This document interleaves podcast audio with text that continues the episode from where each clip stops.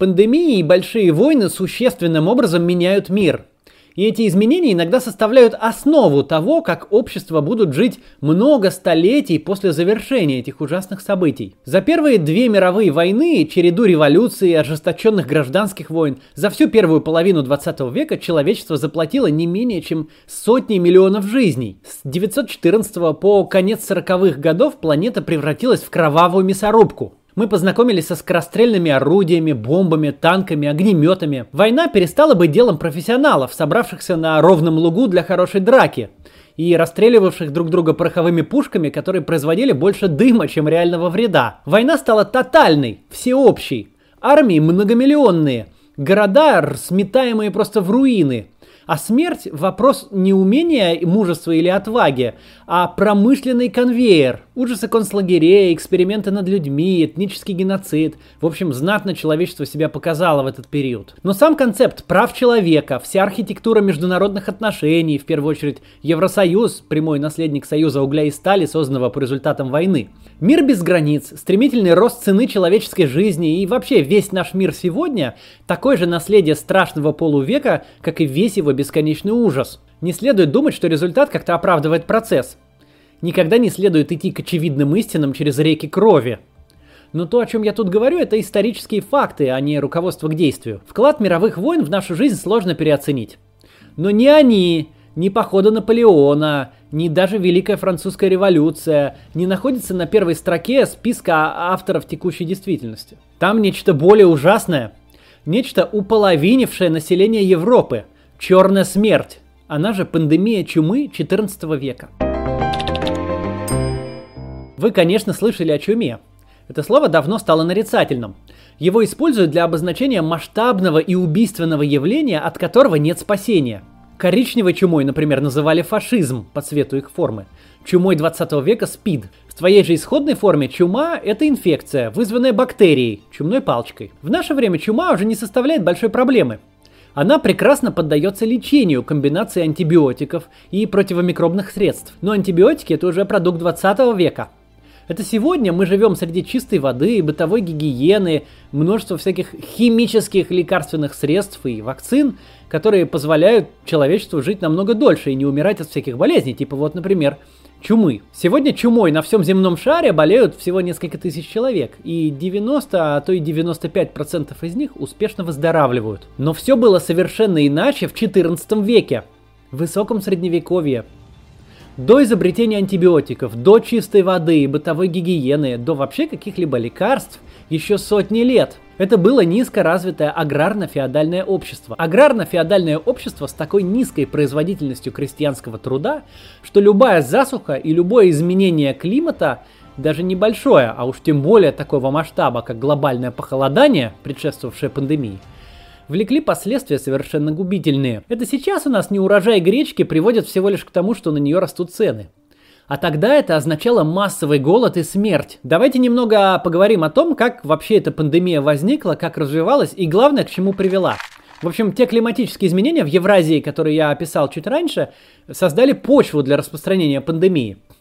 В самом начале XIV века Европу накрывали волны голода, худшим из которых стал Великий голод 1315-18 годов. Город подрывал здоровье людей и ослаблял иммунную систему население в целом стало куда более уязвимым к инфекциям. Собственно, пандемия чумы была не единственным следствием этого голода. Помимо многочисленных заболеваний напрямую вызванных скудным питанием, Пандемии чумы предшествовали вспышки по сей день трудноизлечимых э, вирусных инфекций, натуральные оспы, например, или бактериальные инфекции проказы. Политическая обстановка тех времен не добавляла оптимизма и благополучия жителям Европы XIV века. В 1337 году началась Столетняя война между Англией и Францией.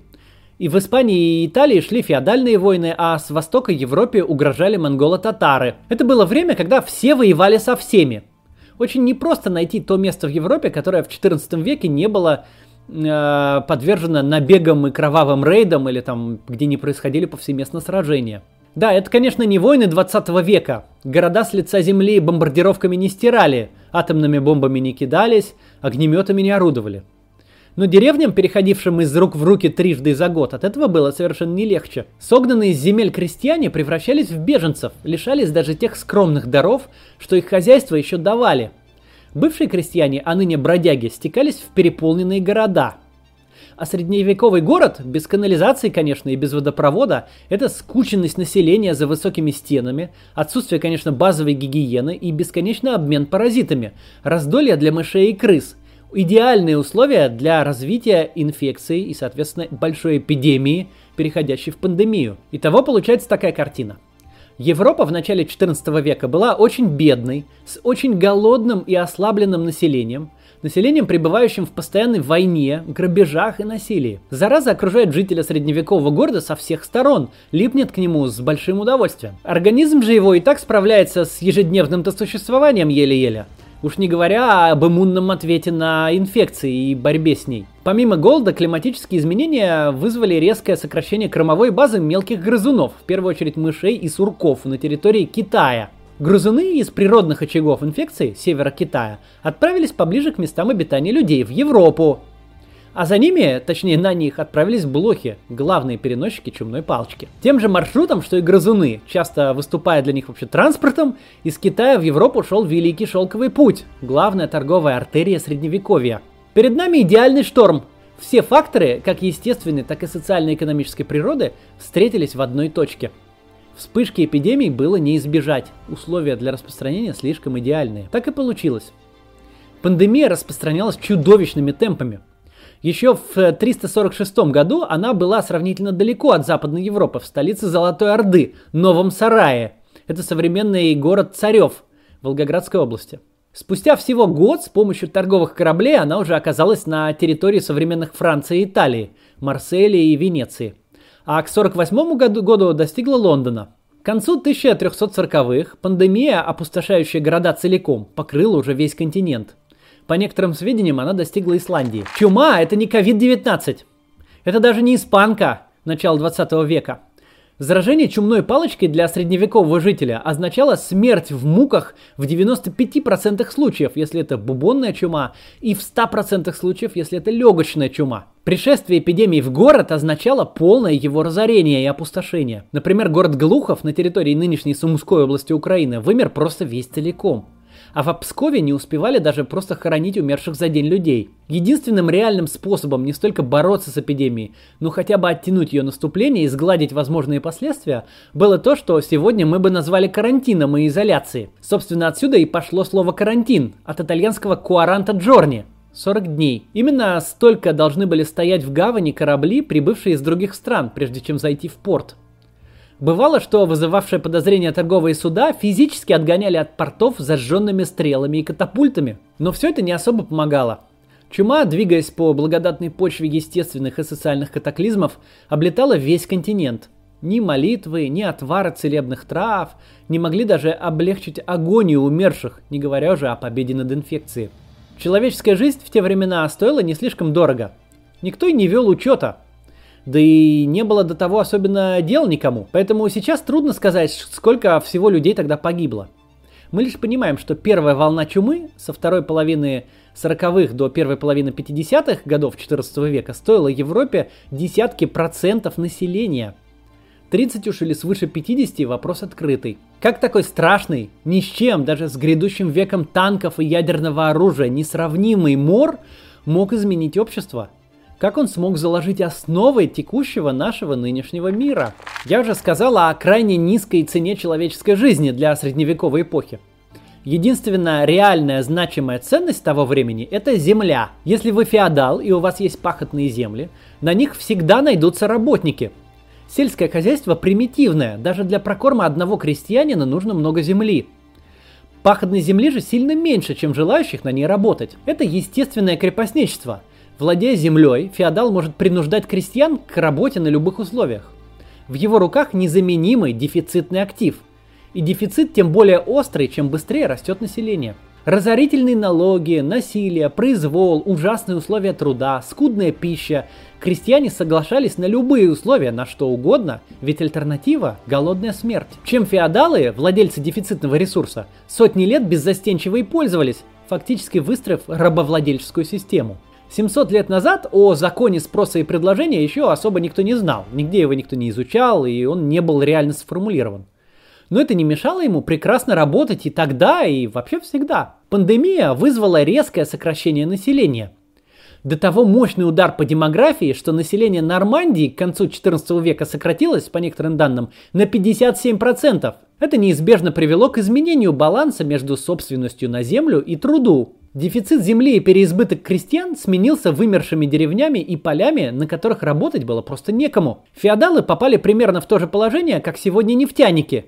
Остались с массой еще вчера невероятно ценного, а сегодня явно избыточного ресурса – землей. Дефицит оказался в руках не тех, кто землей владеет, но тех, кто ее обрабатывает. Падала зависимость крестьянина от феодала. Крестьянин теперь мог договариваться, торговаться, искать лучших условий. Неизбежно падала нагрузка на крестьян. Снижались и ослаблялись подати и повинности. С другой стороны, наметилась первая попытка нарастить производительность труда. Требующие большого количества работников пахотные поля уступали место пастбищам. Такого масштаба общественная революция просто не могла устроить бенефициаров прошлого мира, тех самых феодалов что еще вчера вообще могли эксплуатировать чужой труд как угодно, а сегодня стали работодателями на открытом рынке. Предпринимались попытки закрепить крестьян на земле, запретить переход от феодала к феодалу, искусственно ограничить оплату труда и, как следствие, конкуренцию, поднять налоги. Но мир изменился. Невозможно убедить человека, который чувствует себя нужным, а свой труд дефицитным, что все вернется вспять, и что он снова попадет в крепостную зависимость, лишивших заработанных прав. Попытки закрепостить крестьян привели лишь к бунтам. Ну, бунты были подавлены, но мечты феодалов о былых временах закрылись навсегда. Аналогичные процессы шли и в городах. Чума сильно обескровила сословие ремесленников, одновременно и резко повысив стоимость их труда, еще развалив веками сложившуюся жесткую систему цехов, ремесленных картелей, ограничивающих конкуренцию. Как следствие, именно с конца XIV века стали предприниматься первые, пусть и весьма робкие, но с верным направлением мысли, попытки механизировать и повысить производительность ремесленнического труда. Переход от барщины к арендной плате в сельском хозяйстве, доступ к ремеслам до эпидемии, которые были доступны только цеховикам и передавались по наследству. Все это ломало сословную структуру. Труд, человеческая жизнь впервые оказались дефицитны и обрели самоценность. Стремительно росла среда ремесленников, а за ними и торговцев. Тот самый городской слой, та самая буржуазия, которая спустя сотни лет, уже к 17 веку, станет базой социальных революций – перехода от монархии к республикам. Стоимость труда и идея реагировать на нее повышением производительности родились именно тогда. К 18 веку все это превратится в промышленную революцию. Человечество очень дорого заплатило за понимание самоочевидной для нас сейчас вещи, о которой мы говорили как-то в отдельном ролике. Человеческая жизнь имеет осязаемую ценность. Люди не бесконечны и не бесплатны. Ни земля, ни наковальни, ни лоток на рыночной площади средневекового города, ничто из этого не имеет ценности без людей, которые там работают, и без людей, которые потребляют продукты этого труда. В общем, опыт больших войн и опыт вот эпидемии чумы – это рассказ о том, что человечество невыносимо медленно, большой ценой, но учит свои уроки. Что вся эта история с чумой 14 века говорит нам о текущей ситуации, о пандемии коронавируса и о том, что будет после нее? Мне сказать сложно – Сейчас журналы и публикации просто наполнены всякими мнениями о том, каков будет будущий мир. Не знаю, подумайте об этом тоже. Но опыт прошлых эпидемий и вообще прошлых крупных событий, изменивших мир, говорит о том, что все может оказаться не так плохо, как нам может сейчас казаться. Подписывайтесь на мой канал, ставьте лайк этому видео, у нас уже 100 тысяч подписчиков, что здорово, теперь нужно идти к миллиону. Я надеюсь, что рациональные и какие-то такие спокойные, как я стараюсь, адекватные рассказы о происходящих событиях, о том, с чем они связаны, а, будут интересны многим на ютубе. Поэтому подписывайтесь, распространяйте и спасибо, что смотрите. До завтра.